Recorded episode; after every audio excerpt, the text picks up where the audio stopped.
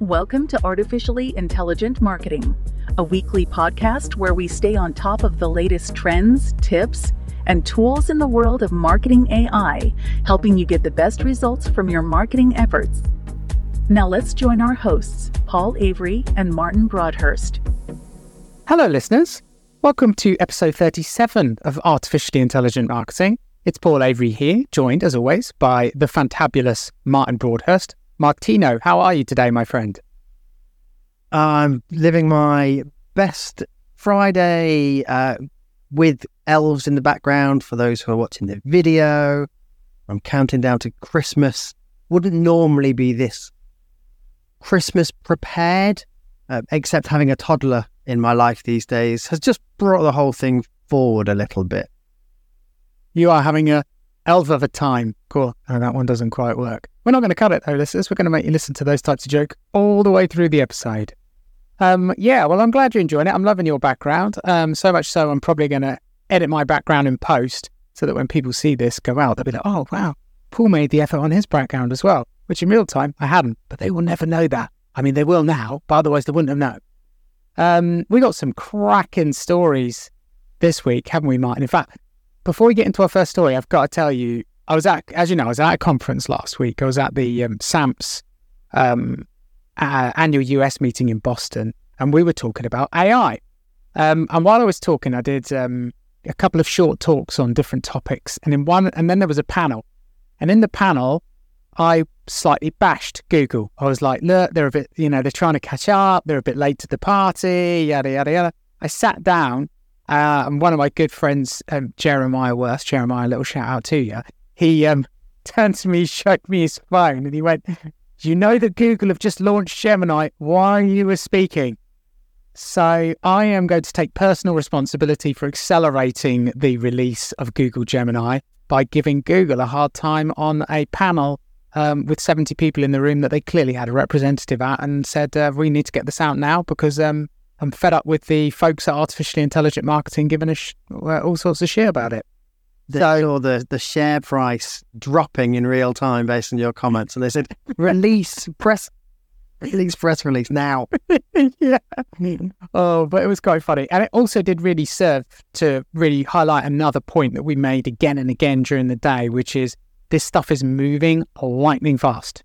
From yeah. the when I started my talk, my comment was fair. By the end of my talk, it wasn't fair anymore um, but that is that is AI, you know, in a nutshell, and especially the applications and technologies we're seeing emerge for marketing and sales folks and business in general. So, um, I think an overriding feeling at the event was it's extremely hard to stay on top of all of this stuff. And if you're listening to this and that's your feeling, if you feel like you're drinking from a fire hose and you're completely overwhelmed, I don't think anybody feels any different. You are absolutely in the crew when it comes to that. Even nerds who spend many hours a week on this stuff, like Martin and I, will come together to do this podcast uh, on a Friday. And between us, there'll be stories that Martin's seen and I haven't, and vice versa, because it's just so hard to stay on top of things. But that's why we give you this hour. Hopefully, we can do at least 80% of the heavy lifting for you. And with some of that heavy lifting in mind, Martin, why didn't you tell us about the biggest story this week? That Google company who you said were no good at AI, they've uh, announced a GPT-4 competitor in the form of Gemini. So Gemini is their multimodal large language model. It actually comes in three sizes. So they've announced Nano, Pro, and uh, Ultra. Ultra is the the big one. That's the one that is supposedly capable and, well, actually outperforming, according to benchmarks, uh, GPT 3. I think it beats it on 30 out of 32 benchmark tests. Pro is the one that they've released now. It's effectively GPT 3.5 equivalent. It's available via API and Bard if you're not in Europe or the UK, you can actually access it if you uh, use a VPN, which I have done. I've played around with it, and yeah, it's it's similar to GPT 3.5. It's it's fine. Uh, Ultra looks really interesting because it's multimodal in a way that I found quite interesting the way that they described it during the launch event. So Demis Hassabis, the CEO of DeepMind, they've clearly been working closely with Google Brain and DeepMind working together now. Uh, they've brought these two organizations together. Demis Hassabis said that this is a true multimodal model rather than an interface that gives the appearance of multimodality. So I think what he was referencing there was if you use ChatGPT, GPT-4 is multimodal in so much as you can input text and image, but it can only output text. But if you're using ChatGPT, you get the appearance of multimodality because it will output images through the model DALL-E, which is connected to it, and you can input voice. But again, that's actually using Whisper to transcribe it and then inputting it as text. And it can output voice, but again, that's not actually part of that same model. It's a different model. It's all connected up. Whereas Google is saying that Gemini is truly multimodal. And they actually give some interesting examples of this in the demo video.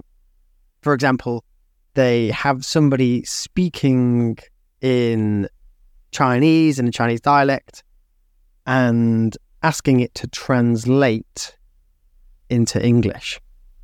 And they said this would actually not work in the current models that are on the market because the language, the input language is tonal, and that would be lost in the whisper transcription of it. So you would lose some of the nuance around um, the input of, of audio like that. Um, it looks really powerful. The, the, the proof is in the pudding, though, and that's what we're all waiting for to get our hands on it because it isn't actually available to users. Ultra isn't available to users until early 2024. So it looks very exciting. However, it was not launched without a little bit of controversy.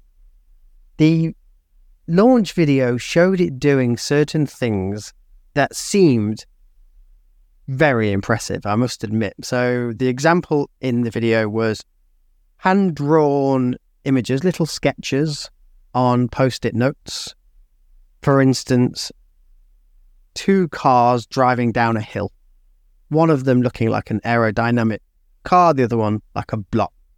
And it says, which of these would go faster? And the model responds, the one on the right, which is more aerodynamic. And then they keep editing the pictures by drawing new bits on them and speaking to the model, and it converses back and forth with them.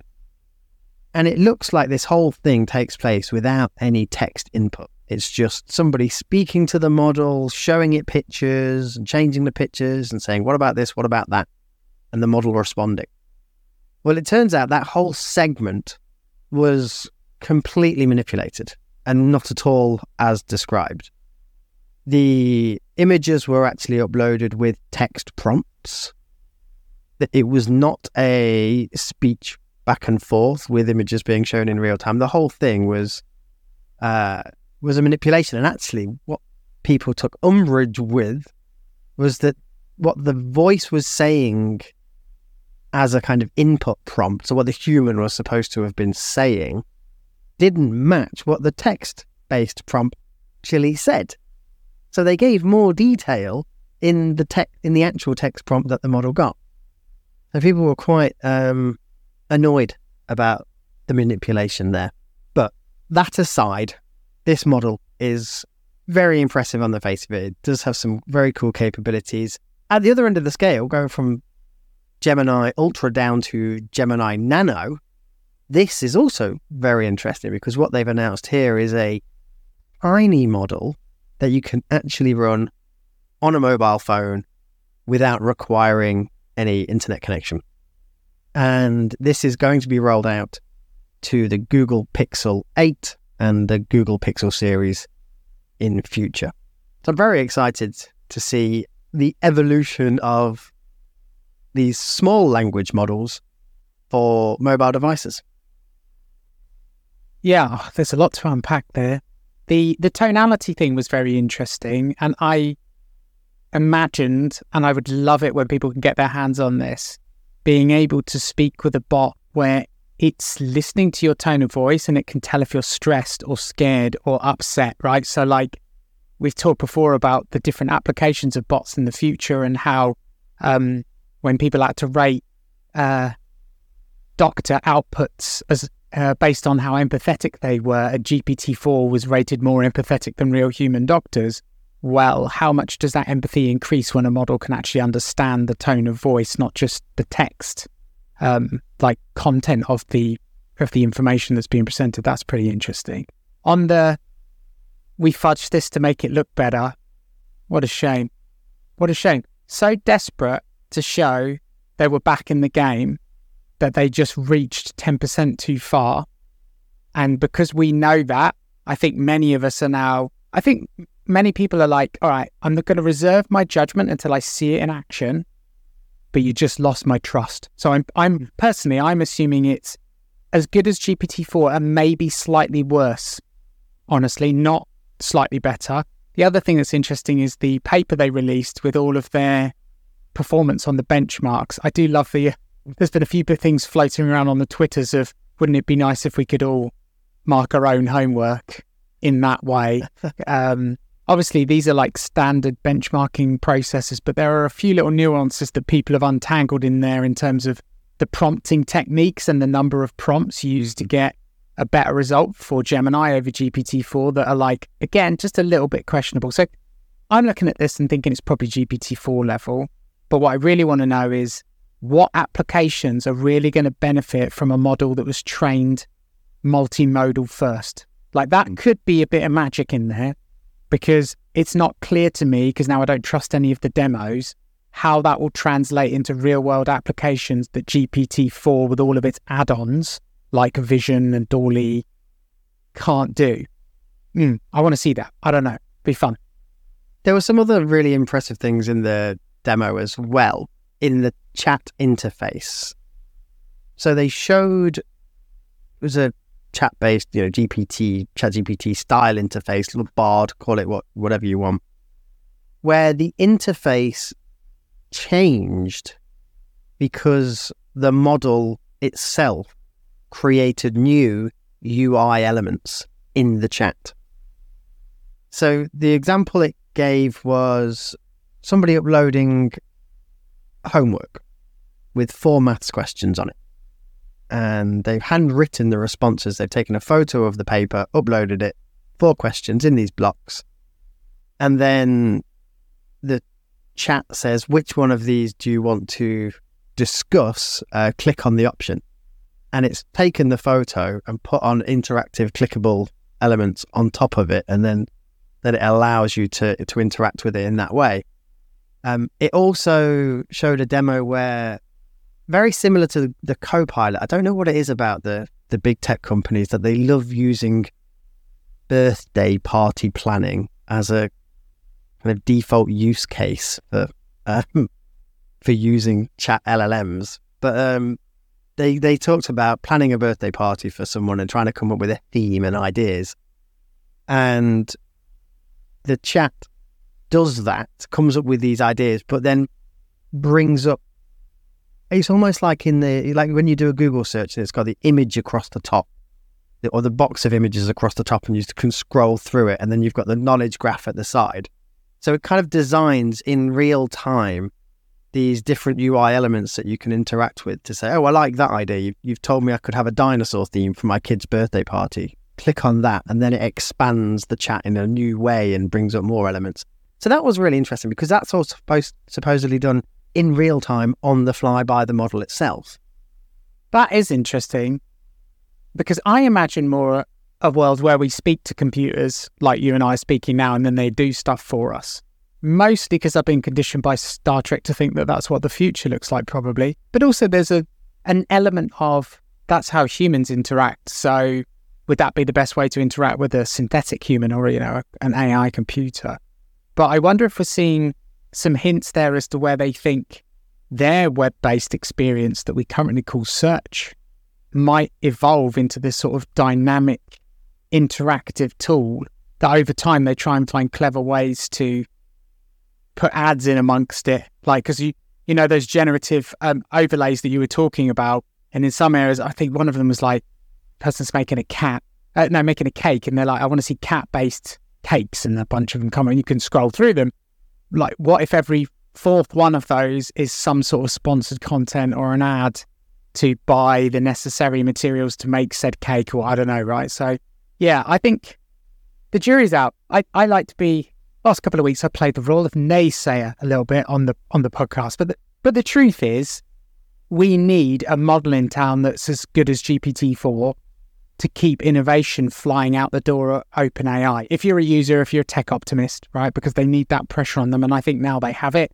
The reason I like to bash Google a bit is they've had and continue to have some of the brightest AI minds in the world and not like they kickstarted this transformer, you know, generative pre transformer revolution. And I just, I want them to be in the game because I think they create an ecosystem that moves at speed and that good or ill that's kind of what I want. I want the ecosystem to move at speed, provided, um, you know, the Terminators don't descend on us and or turn the whole universe into paperclips. Well, they're very clearly putting the the heavy hitters on this because obviously Demis Hassabis is is working on this. Sundar Pichai was very much involved, but also co-founder Sergey Brin was actually named as a contributor on the paper that they published, and I heard someone talking about they were at an event recently where he was he was there, and Brin was speaking to some AI developers, talking to them about some of the decisions that they made with the development of this particular model, but getting really, really granular in the detail, like a level that you'd have to be really fully immersed and all over the detail to to even know to ask that question. Um, so I think that he's he's been actually coding some of the some of the model. Nice. Well, I think the summary here for marketers is there's a new game in town, and there's going to be two parts to this game. The first part is we're going to have access to a GPT-4 like model, which has got some super skills.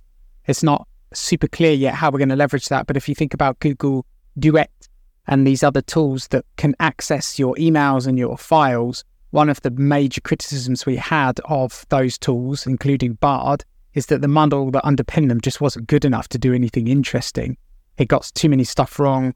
It was hallucinating all the time. Whereas you can imagine if you're a Google Workspace company, company and your Bard and your Google Docs integration and your Google Sheets and your email integration is powered by um, Gemini Ultra, now we're looking at some superpowers, right? So that could be really interesting and a true um, competitor to Copilot. So 2024 is going to be interesting for businesses and how they leverage generative AI across their software suites, especially regardless of if they're a Microsoft customer or a Google customer, they're going to have an AI model at about the same level. That's what it looks like, isn't it? Um, cool. Let's talk prompt engineering. So recently, Microsoft has been exploring prompt engineering and revealed some significant advancements in the capabilities of the LLMs that we know and love, like GPT-4. Um, at the heart of this discovery was MedPrompt, which was a strategy that significantly enhanced the performance of these models for specific tasks. So, for MedPrompt, it was initially developed for medical challenges, as the name probably suggests, but it's proven its versatility by achieving breaking record-breaking scores on the MMLU benchmark, which is a test spanning diverse subjects from maths to history. So, this is a series of medical challenge type prompts that are now doing well in other areas. By fine tuning the prompts given to GPT 4, researchers could steer the AI to understand and respond with greater accuracy and depth. Um, this method involves combining simple and complex queries, allowing the model to integrate multiple responses and choose the most confident answer. I know you saw this this week, Martin. What, what was most interesting to you about this story? I think some of the developments around, or some of the techniques that they use in the prompt engineering to get the outputs here are really interesting. They've effectively described three different prompting techniques that you can use in order to improve the reliability of the outputs. So, some of them we already know about. One of them is I'm going to keep these fairly simple because they're, they're slightly more technical. But one of them is chain of thought prompting, which is the technique of asking the the model to explain its reasoning before it kind of gives you the answer. So talk through its steps, equivalent to asking a student to show its working. That's something that's been around and been known by researchers for a while. Another one of the techniques was um, to where, where where we had few shot prompting. So the idea of in your initial input prompt, you give it a couple of examples or a few examples of the sort of response that you're after or what what good looks like. So you might put here's you might be a question and answer and you give it several examples of questions and answers and the format and it will stick to that.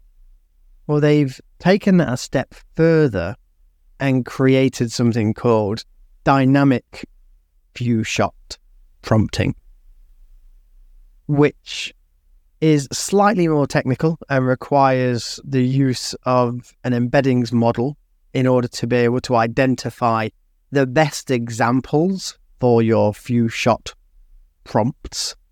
Um, but that was a great technique for improving uh, the, the, quality of the outputs. Uh, yeah, and then there was um, a third technique, which this one's a, this feels like a slight cheat, right? But it's basically where you repeat the prompt several times, and then you get the answers from the outputs. Look across those for the ones where the answer is the most consistent, and that's that's your kind of winning response, as it were. So it's not right. like you're just asking it for one output. You're you're basically running the the prompt several times, and where you notice that there is a consistency in the output, that is the output that you should be going with. So I did read a research paper that I am not qualified to understand and will probably do a terrible job of explaining. But one of the things that I learned was when a large language model has the ability to theorize what is the likely best answer. So, in other words, if behind the scenes it can come up with five or 10 answers to your query, and it has some model or mechanism for ranking the quality of those answers and then choosing the one that's the most appropriate, the quality of the answers that you get is going to improve in general. So, it sounds to me like a, a way of achieving that, but without actually having to have the model do it in the background because you're basically forcing it to do it. And so, definitely there was something in that paper about outlining the logic about why that would work so well. Um, I think it's interesting this story as well because they they used this med prompt strategy with GPT-4, didn't they? And its score on the MMLU went up to like 90 plus percent, which was better than Google's Gemini Ultra, having previously had it reported that Ultra had beaten GPT-4. And it does make me reflect when I look at a lot of the scores and a lot of the benchmarks, it's like GPT-4 79.6%, Gemini Ultra 80.1 and it's like how statistically relevant is that difference? And when we see stories like this where the quality of the prompting increases the score you get on the test more potentially than the model, are we in a law of diminishing returns in terms of once we're at 88% and we get to 90% and then we get to 91%, how much better and how much more usable is that? I don't know because I'm not an expert well, in this, but I think it's a good question. Particularly at the the front end for the user, right? Because these techniques that it's talking about here, you can't really do through the likes of ChatGPT. You can do them through the API and clever stringing together. There's some engineering and pipeline workflow elements and kind of sequencing of the prompting that you need to do in order to get these outputs. Um, I don't think you can just run it in ChatGPT and get this out. So for most users, this this isn't really super relevant. Yeah, it's. I, I think the thing I take away from this is GPT four was good, Gemini Ultra is probably good, But until they figure out how to better understand user intent, the quality of the prompt is still going to be quite an important part in terms of getting a good output. And I think there will continue to be clever prompting techniques that can enhance your ability to get a good result, some of which are completely unexpected and nobody knows why they work. Um, like our next story, actually, Martin, on um, how to make Claude 2.1 a bit better. Not a bit better, actually, a lot better. A significant uh, amount better. Again, simple prompting technique. So, this was a paper that was published by Anthropic following the announcement of Claude 2.1 and that massive 200K context window, which is about 500 pages of text. So, with all of that context available to you, you want to be able to have reliable recall of the information from within that context. And that's something that has proven to be quite inconsistent. Gregory Kamradt, who is a a, a large language model enthusiast has created this test. It's a needle in a haystack test where he inserts a random sentence somewhere into the middle of a long document and then asks the model to uh, give him an answer that relates to that that random sentence. The team at Anthropic used that test to try to see the recall capabilities of this 200k context window uh, with Claude 2.1, and they found, and th- this is just bonkers, right? So in the in the base test, so with no clever engineering, just trying to run this test, the model's performance was 27% accurate. So really not very good at all. Like barely better than one in four times it was getting it right. However, if they did a simple prompt adjustment, they basically added to the start of the Claude Assistant's response. So they made the Claude Assistant's response start with here is the most relevant sentence in the context, colon. And then got it to retrieve the answer. Performance improved to 90 8% accuracy. It's an astonishing turnaround. So even at the basically performance drops off as you put that sentence, the, the kind of mystery sentence, further into the document, and you put it into the middle. It starts to get really, really bad at perf- um, being able to effectively recall that. But just putting that at the start of the prompt was a absolute game changer in terms of performance. Yeah, it's it's fascinating because so to like put this in some context for practical usage, one of the awesome things about Claude um, that's better than any model in my hand, certainly even better than GPT four, is summarizing documents. But that can include um, uh, company earnings reports. It can be long call transcripts for internal calls or customer research interviews or you know whatever you can think of. And if you can't trust the outputs of those summaries, well, then you've got to go read the thing yourself. And definitely, I've learned, I've seen Claude 2.1 be significantly better when I give it a random call transcript and ask it to summarize the key items from the call and the actions. It does way better. But as you said, Martin, it's shown that for very long bits of information, it's good at remembering the beginning and the end, but it doesn't, it can't find things in the middle and remember to output those. So if a simple one sentence prompt can have that type of improvement, there's practical ut- utility right there in terms of being able to trust it with those types of applications.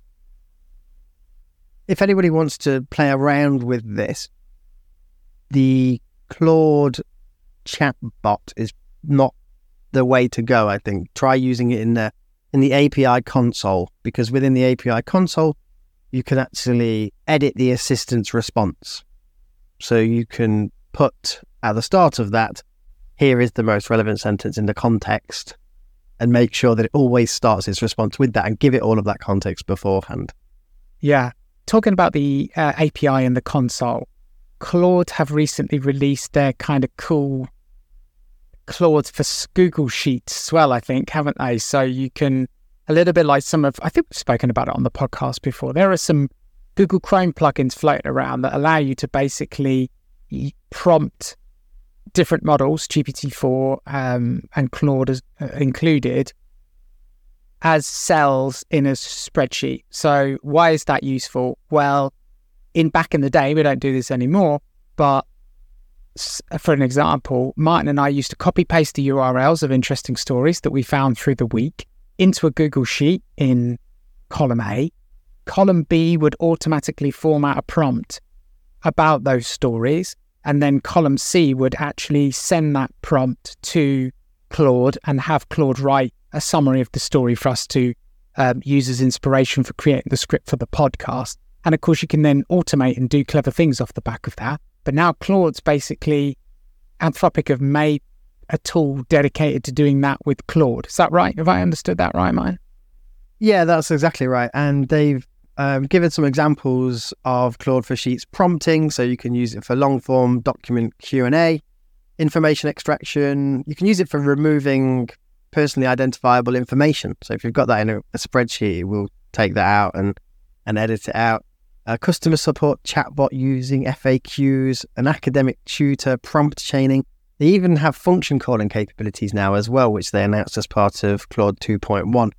Uh, there's a whole resource available online. Uh, they've got a Claude for Sheets prompting examples workbench where you can actually go and uh, give it a give it a whirl.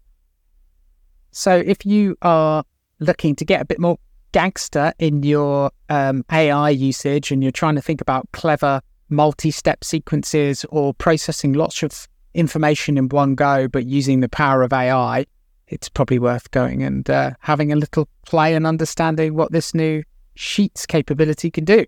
Right, next story, we're going to be talking about Meta's AI image generation tools. So, Meta's getting in on the uh, image generation with their Imagine with Meta AI tool, which utilizes uh, an image synthesis model trained on over 1.1 billion images from Facebook and Instagram uh, which is not an insignificant amount of data. And of course, why we look at a lot of the companies outside of OpenAI who have huge treasure troves of data to fuel training their models on. And this is a great example of, of Meta stroke, Facebook stroke, Instagram doing exactly that.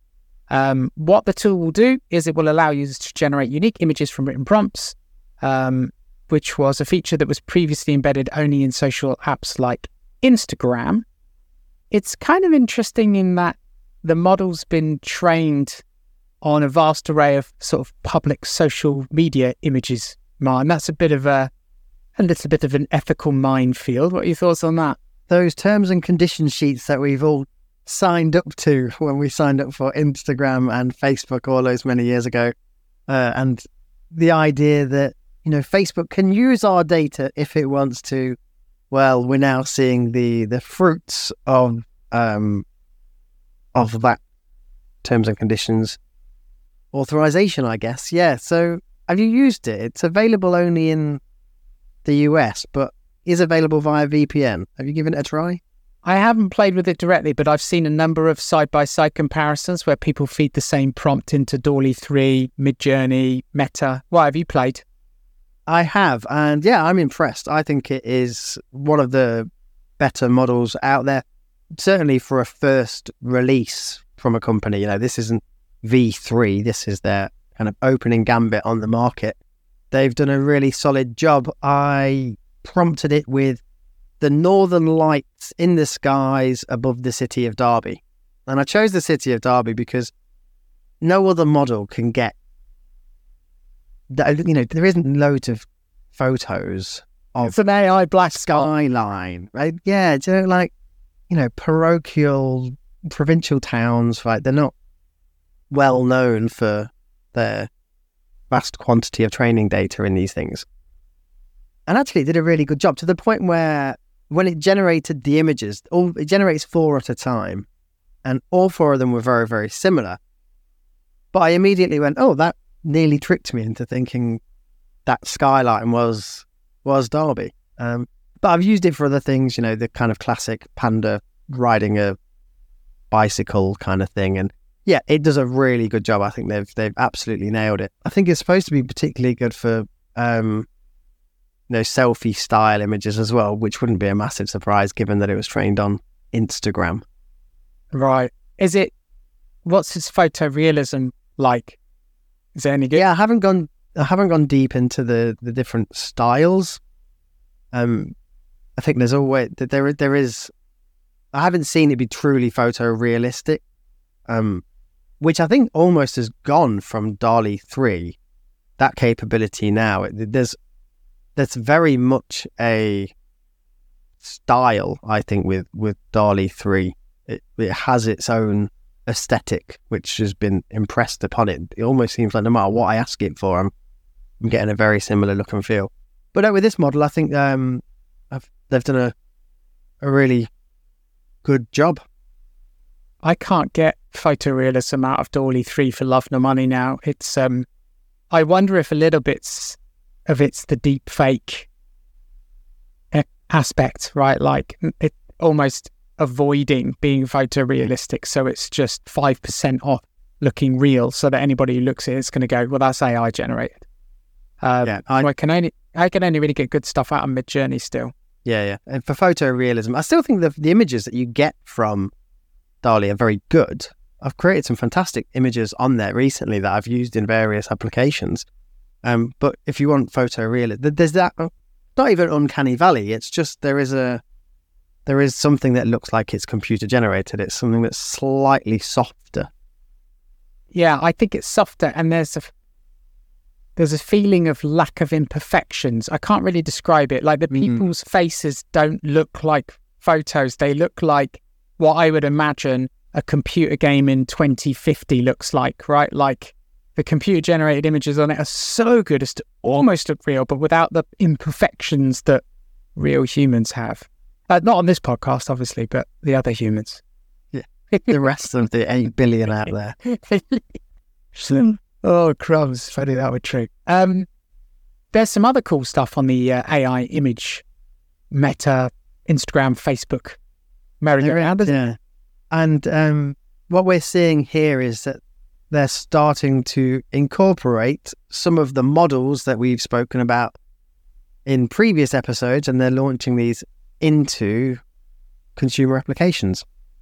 So they've just announced a new feature on Instagram called Backdrop. It's available only in the US at the moment. Again, those of us in the UK and Europe will just have to uh, rest our souls in patience. Um, this model takes the segment anything model, which we talked about a while ago. This is basically a computer vision model which can basically it does like clip paths around uh, object identification, but it can do that at a really impressive scale and it uses that to to remove the background, and then you can put in any background that you want. So it was similar to what we've seen on things like ClipDrop and you know back any kind of AI tool that uses background remover, but they've incorporated the segment anything model and a model called Emu.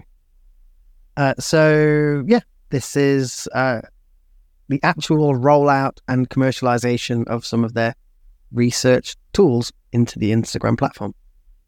Yeah, I quite like that because we did talk about that segment anything model, I don't know, six months ago, maybe, do you think? Mm, yeah. Yeah, it about that. So, what that would imply is that it could take six months to see some of these research papers make it into products, which is not that long, really, when you think about it. As an ex scientist, I get particularly excited about the segment anything, although whether it can really segment stuff in um, biological images like um, images taken of cells or, you know, biopsy samples is, is another question. But a major part of biological research and pathology when you're doing analysis of a, of a, you know, like a cancer biopsy sample is image analysis and segmentation, where you have to highlight the interesting part of the image, which I, you know, there have been AI tools that have emerged and they are really rather good. But when I did my PhD, many years ago, you had to pretty much do that manually, which took hours. I think I've I've definitely spoke, spoken on LinkedIn about taking pictures of lots of fruit fly eggs with uh, fused dorsal appendages and having to count them by hand and spend a good part of about 10 to 14 days, 10 hours a day at the microscope. Something you could probably automate in about two hours. Um, but it's kind of cool because we talk a lot about marketing and sales. I I know most of the people who are listening, they love marketing sales, and that's why they're listening to the podcast. But well, I do get excited about some of the image analysis capabilities that some of these tools are going to enable. Next story is about um, looking at which is more is capable of running more persuasive um, sort of advertising campaigns, humans or ChatGPT. So, in a recent study by MIT, where they partnered with a top consulting firm, they were trying to figure out who could create the most persuasive content. Um, and there was also a test where it was like AI only, humans only, or AI and human working together. And the research focused on creating content for five retail products and five campaign topics using both professional content creators and ChatGPT. Uh, over 1,200 online participants evaluated the content and they were assessing it for things like satisfaction, willingness to pay, how interested in it they were, how persuasive they found it. And they were categorized into groups with varying levels of awareness about the content's origin. So, whether or not they knew it come from a human or an AI or from the two working together. And the key findings were that when content was either created solely or ultimately determined by ChatGPT, it actually scored higher in quality across satisfaction, willingness to pay, and persuasion metrics compared to purely human generated content. So that's interesting finding number one. When participants knew the content was made only by humans, they perceived it as being of higher quality. Very, uh, what's Elon Musk's statement? Very, um, very, uh, no, not Elon Musk. Elon Musk was the species, wasn't he? He was very pro human. I'm pro human as well. But it shows the rest of us are quite pro human when we know humans have made it. We think it has higher quality. Although it's, fair, it's worth highlighting that when people knew it was AI, it didn't diminish the quality of, of what people felt they saw. It was just if they knew it was humans, they thought it was better. The quality gap itself was actually um, narrower between AI and humans for um, product advertising than campaign messages, um, which I think probably makes sense. And despite a general favoritism towards human generated content for both products and campaigns, there was no consistent aversion to AI included bits and pieces. So that's pretty interesting. I think it fits in with this whole is creativity the last bastion of human endeavor? And this is another potential piece of data that says working together we do the best stuff. What do you think, Martin? Well, it certainly goes to show that AI naysayers, the people who say, oh, he can't write good copy, um, shows they're wrong. But I think we've already seen this with other research studies that came out recently about the creativity of GPT-4 and that it's actually it's as creative or more creative than most people. um, and I think that's it's probably not as good as the in like in this example, for instance. I would love to see the the best copywriters in the world pitched against GPT four. I would well imagine that the best copywriters are better still, um, but against the average kind of copywriting team or, or marketing team, GPT-4 can perform as well or better than those. Um, but again, doing it in conjunction with humans uh, is where we see strong results. So I think there's uh, nobody's going to be completely out of a job just yet. In fact, there was a something I read this week where uh, some big industry AI heads were were saying that 80% of 80% of jobs will be impacted by AI, no jobs will be replaced entirely, and it's just going to change the way that we all work. Going to augment the way that we work, right? Yeah, that definitely fits with my sense. I mean, when you and, I are out and about speaking at conferences, we get an asked version of this question pretty much all the time. Yeah. Um, and lo and behold, I was asked several times when I was at SAPS last week. And I think what you touched on is very much in line with a model that Ethan Mollick talks a lot about. We talk about Ethan a lot on the podcast. I think it was related to the paper they published where Boston Consulting Group had two groups of consultants. One used GPT-4 and, and one didn't. And in general, the team that used GPT-4 on this fictional project they were working on were faster, more efficient, and there was a higher quality of their outputs. But when you dive a bit into the data, it's almost like it's squeezed the normal distribution curve of capability. And what I mean by that is if you're a super expert, you probably didn't see your quality increase that much when you had access to GPT-4. But if you're in the middle of the normal distribution curve, or perhaps let's say even a slightly weaker member of the team, it helped accelerate and improve the quality of your output significantly. So I do get the sense to your point about how would the master copywriters get on against GPT-4? I think they would absolutely smash it out of the war, to be honest. But I think you're right. I think it can help people who don't have 30 years of experience as ninja copywriters, um, you know, 10,000 hours or whatever it is they say you've got to have of just refining your craft. Maybe with only 500 hours, you can do the output of someone who's had 8,000 hours worth of, of training, which to a certain extent, certainly in the short to medium term, is going to be really, really valuable.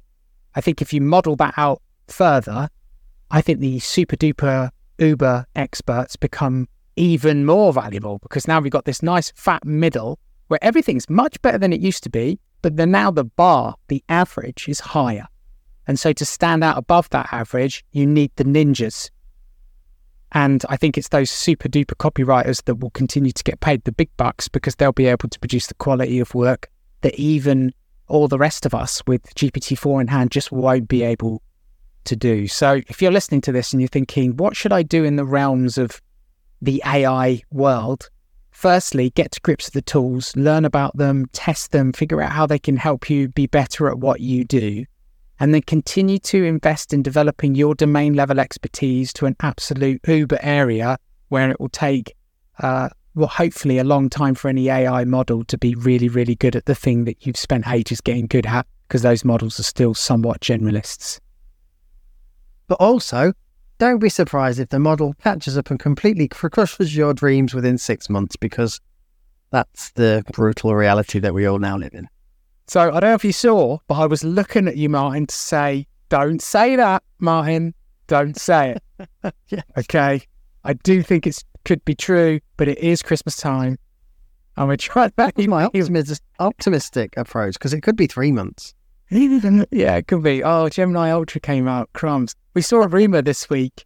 We weren't going to talk about this, but I think we should. There was a rumor about GPT 4.5 um, floating around the Twitter sphere, wasn't there, Martin? And all the different things that it could do video, 3D, the 3D. It didn't even say 3D what. I want to assume some sort of 3D imagery or can it create um, space time continuums?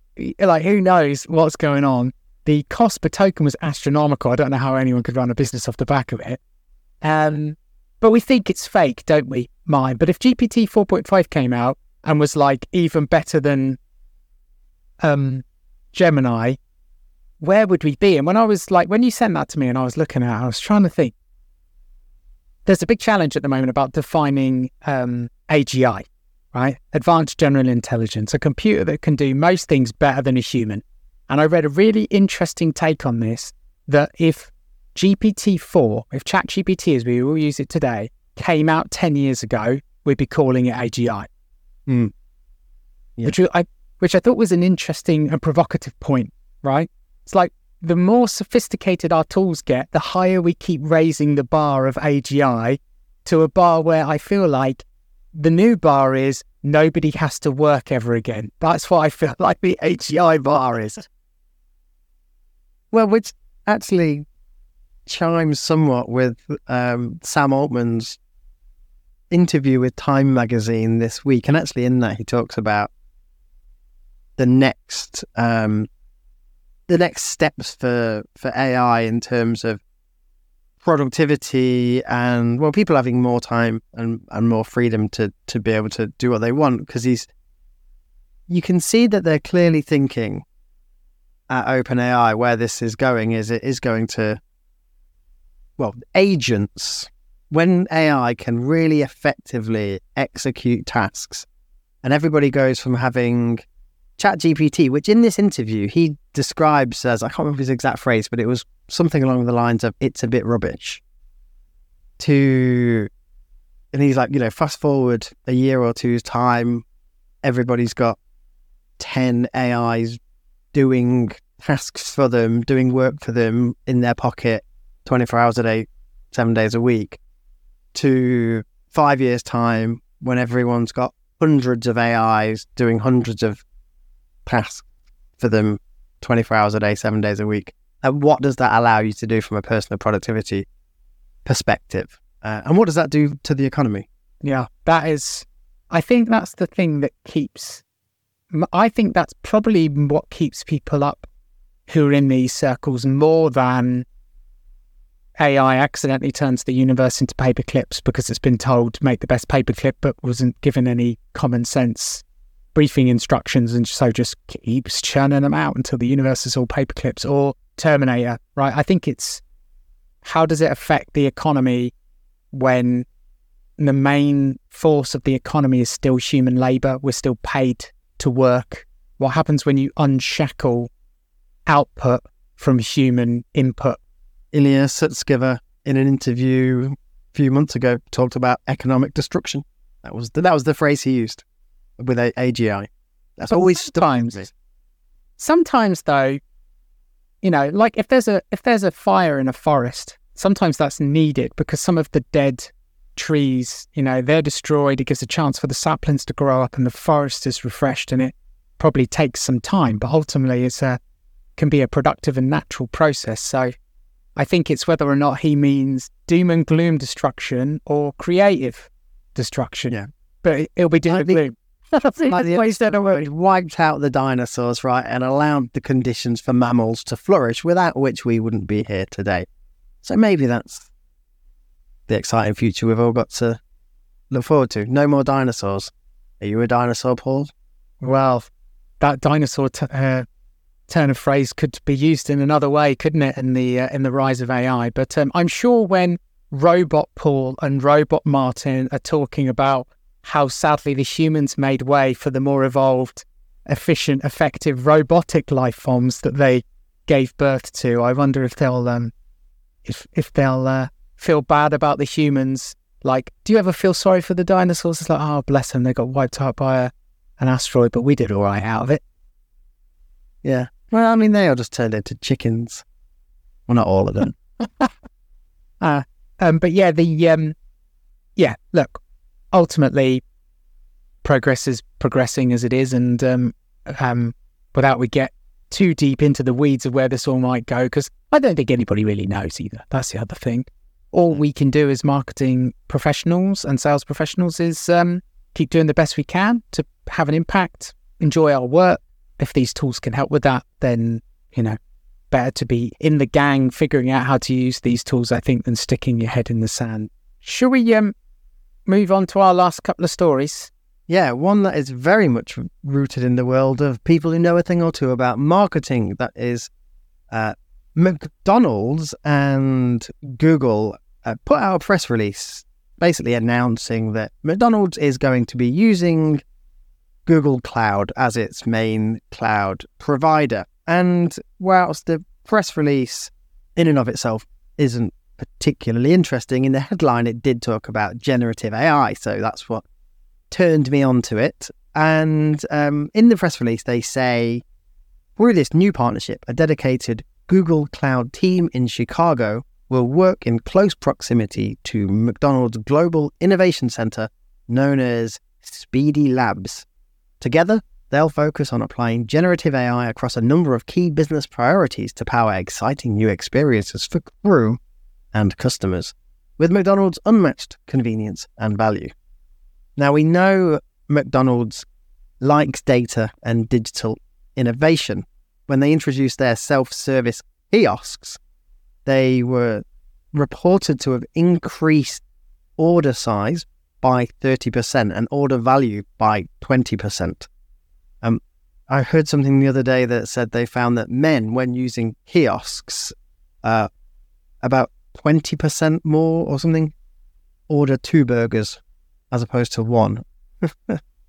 because they don't have to say to someone at the desk, oh, know, because they're thinking, that person thinking I'm a proper fat. They're judging me. They're judging me. Yeah. Um, so that increases average spend. So we know that they're they're into their their data and how digital can transform the customer experience. It got me thinking when you've got those kiosks and those digital displays, and people are using the My McDonald's reward to connect their data in real time to this digital display. So the display knows exactly who you are, knows everything about you, it's hooked up to the cloud. The potential for generative AI to come up with personalized interactions there is really quite remarkable. You can imagine it from personalized menu options, which in and of itself isn't particularly exciting, to avatars that, you know, almost like HeyGen style avatars that will take your order in real time. Whether or not people need that and actually just tapping on the burger that you want and the, you know, hammering the plus sign till you get to the relevant number of burgers that you desire in your in your takeout. Um, whether that's the way to go about it or not, I don't know. But yeah, just made me think about the potential here. This is obviously a big deal, right? McDonald's has huge amounts of customer data on their My Rewards app. Plug that into Google Cloud and bring that down into a digital interface where people are actually spending their cash. Um, you can you can see there could be quite the uplift in average customer order. Yeah, it's interesting. The first thing is thank you for the strategy to go and order more burgers without feeling like I'm being judged because that was an application I needed in my life and I'm definitely taking away from this conversation. The other thing is, I think on the podcast, we try to go into as many first order impacts of things as we can. And occasionally we get a bit deeper into second order impacts, right? But the smart people are playing these things out, right? They're like, well, if this enables this and this enables this and this enables this, how do they all come together to impact my business, right? If you are McDonald's, how does the ability to leverage all the data you have on customers combined with synthetic humans, combined with predictive modeling to know exactly what type of thing people are going to order, combined with tests in using generative AI tools that make the um, outlay of the screen and everything ever more persuasive to get you to buy more? Like, how do all of those things come together to influence your business? And like I say, there'll be people smarter certainly than me modeling those out. And I think they're, they will potentially end up being the unexpected success stories of where AI gets used in a way that we probably, as marketers, we're thinking, yeah, I can write blog posts and social posts. And now I can um, turn Martin's voice in, from his voice into a strict older woman. But what, how do these things, that's a callback to a previous episode as well. So if you think, what the heck is he talking about? You'll have to listen to episode 35, I think it is. Um, but I think it's going to be the ones that figure out how to connect that stuff to do unexpected things that drive a lot of commercial value. And perhaps that's what McDonald's play is here. Multivariate testing, right? Something where you can run lots of different examples of an interface or a scenario or what have you. And you see this, they do market testing of different burgers across the different country, right, to see what's going to land well. Well, when you can have, as we discussed earlier, Google Gemini is able to, in real time, dynamically update the user interface elements. That applies to that kiosk where it is doing multivariate testing on names of products or, combos of, of meals, dynamically creating different mix and match menu items or what have you. And it's doing this all autonomously, doing, you know, A B testing, market testing, real time on steroids like never seen before. That's yeah, that's that's gonna be more impactful on business than me speaking like a strict older woman. Mm. Depends in what context that is used. Depends but I, I guess. Yeah, I do agree with you. And look, and honestly, only if I go if I go up to a McDonald's, moving on. If I go up to a McDonald's um, kiosk, if it had facial recognition and it knew who I was, and I didn't have to press 18 button presses to get the meal that I order 95% of the time, I know some people would find that a bit like invasive, but personally, I'd be like, brilliant just saved me eight minutes of pressing the wrong buttons. Just pop up, synthetic person says, Hi Paul, how you doing? Do you want your do you want eight burgers, three chips, and uh, 16 tubs of mayonnaise? And I'm like, yeah, just like last time. The family, they're all, yeah, the extended family, they're all, they're just, yeah. So, yeah, I'd be up for that. But yeah, I think you're right. That multivariate testing would be be interesting. Anyway, we better move on. So at the hour mark, give or take, and we have got one more story. Um, it is about an open source model called Mistral. So Mistral is a French company that um, received another round of funding this week. Um, I think they're only about six months old, but the latest round of funding puts their valuation at the $2 billion mark. So they're another example of money rushing into the AI space into certain areas. But why are Mistral interesting? Well, they're interesting for a number of reasons, but this week they became even more interesting when they released their new model, which is Mixtral 8 times 7B, which is a mixture of experts model. So it's pretty cool because it's open source, which we'll come on to why that's important in a moment. But just as importantly, it has beaten um, the likes of GPT 3.5 and Meta's Llama, Llama 2 on a number of benchmarks. So now you've got a free open source model that doesn't come with all of the limitations that comes with all of the reinforcement aligned models. Um, um, all of the weights of the models are all locked down. You can't change them that you get with, say, GPT 3.5, but you can now do that with Mixtral 8 times 7b. It's also interesting that it is a mixture of experts model, which is what people think is the underlying architecture of GPT-4. So rather than just like making a bigger and bigger and bigger and bigger and bigger model, that the um, Mixtral 8 times 7b has this mixture of experts model.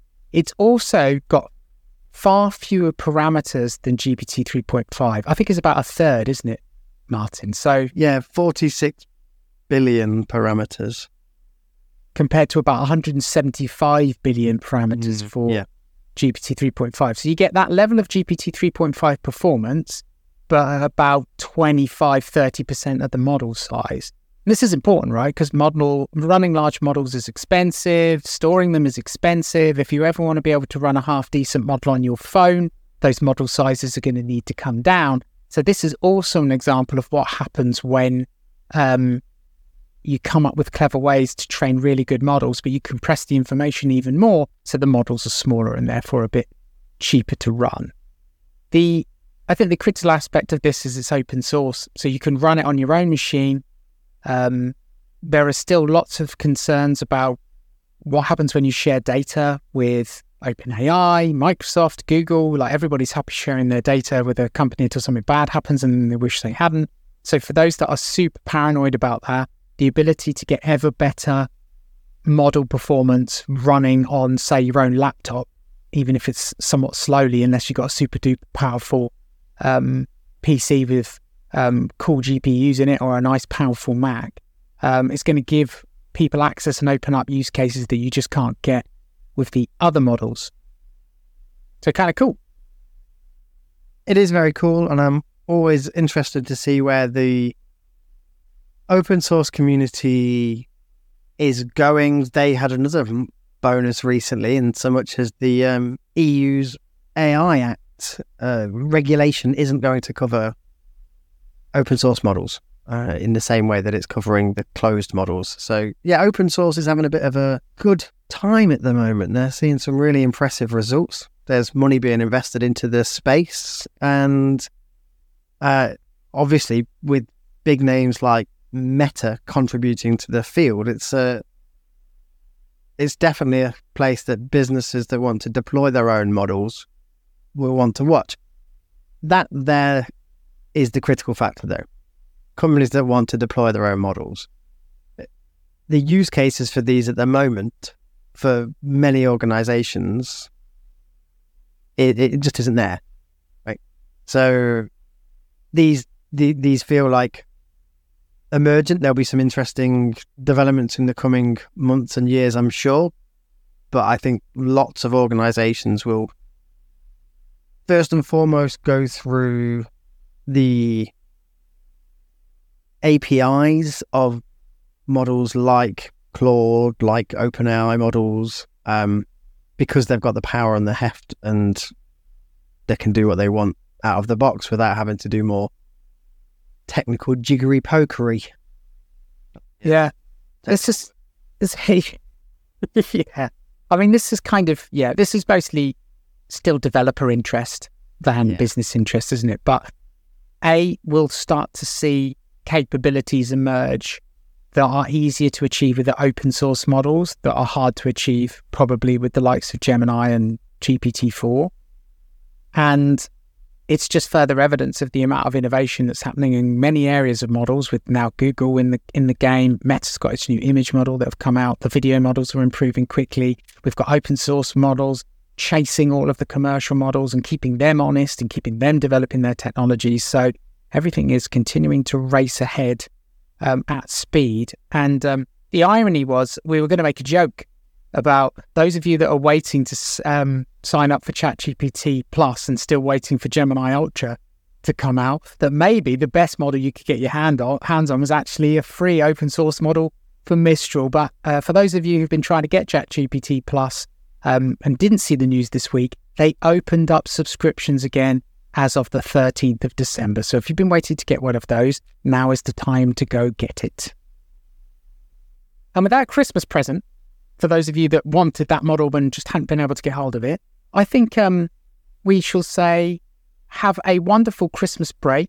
We're probably going to do a special edition episode just before Christmas, um, but we'll get back to reporting the news and having all of the interviews that you've known, uh, come to know and love, starting at the beginning of the year 2024 next year.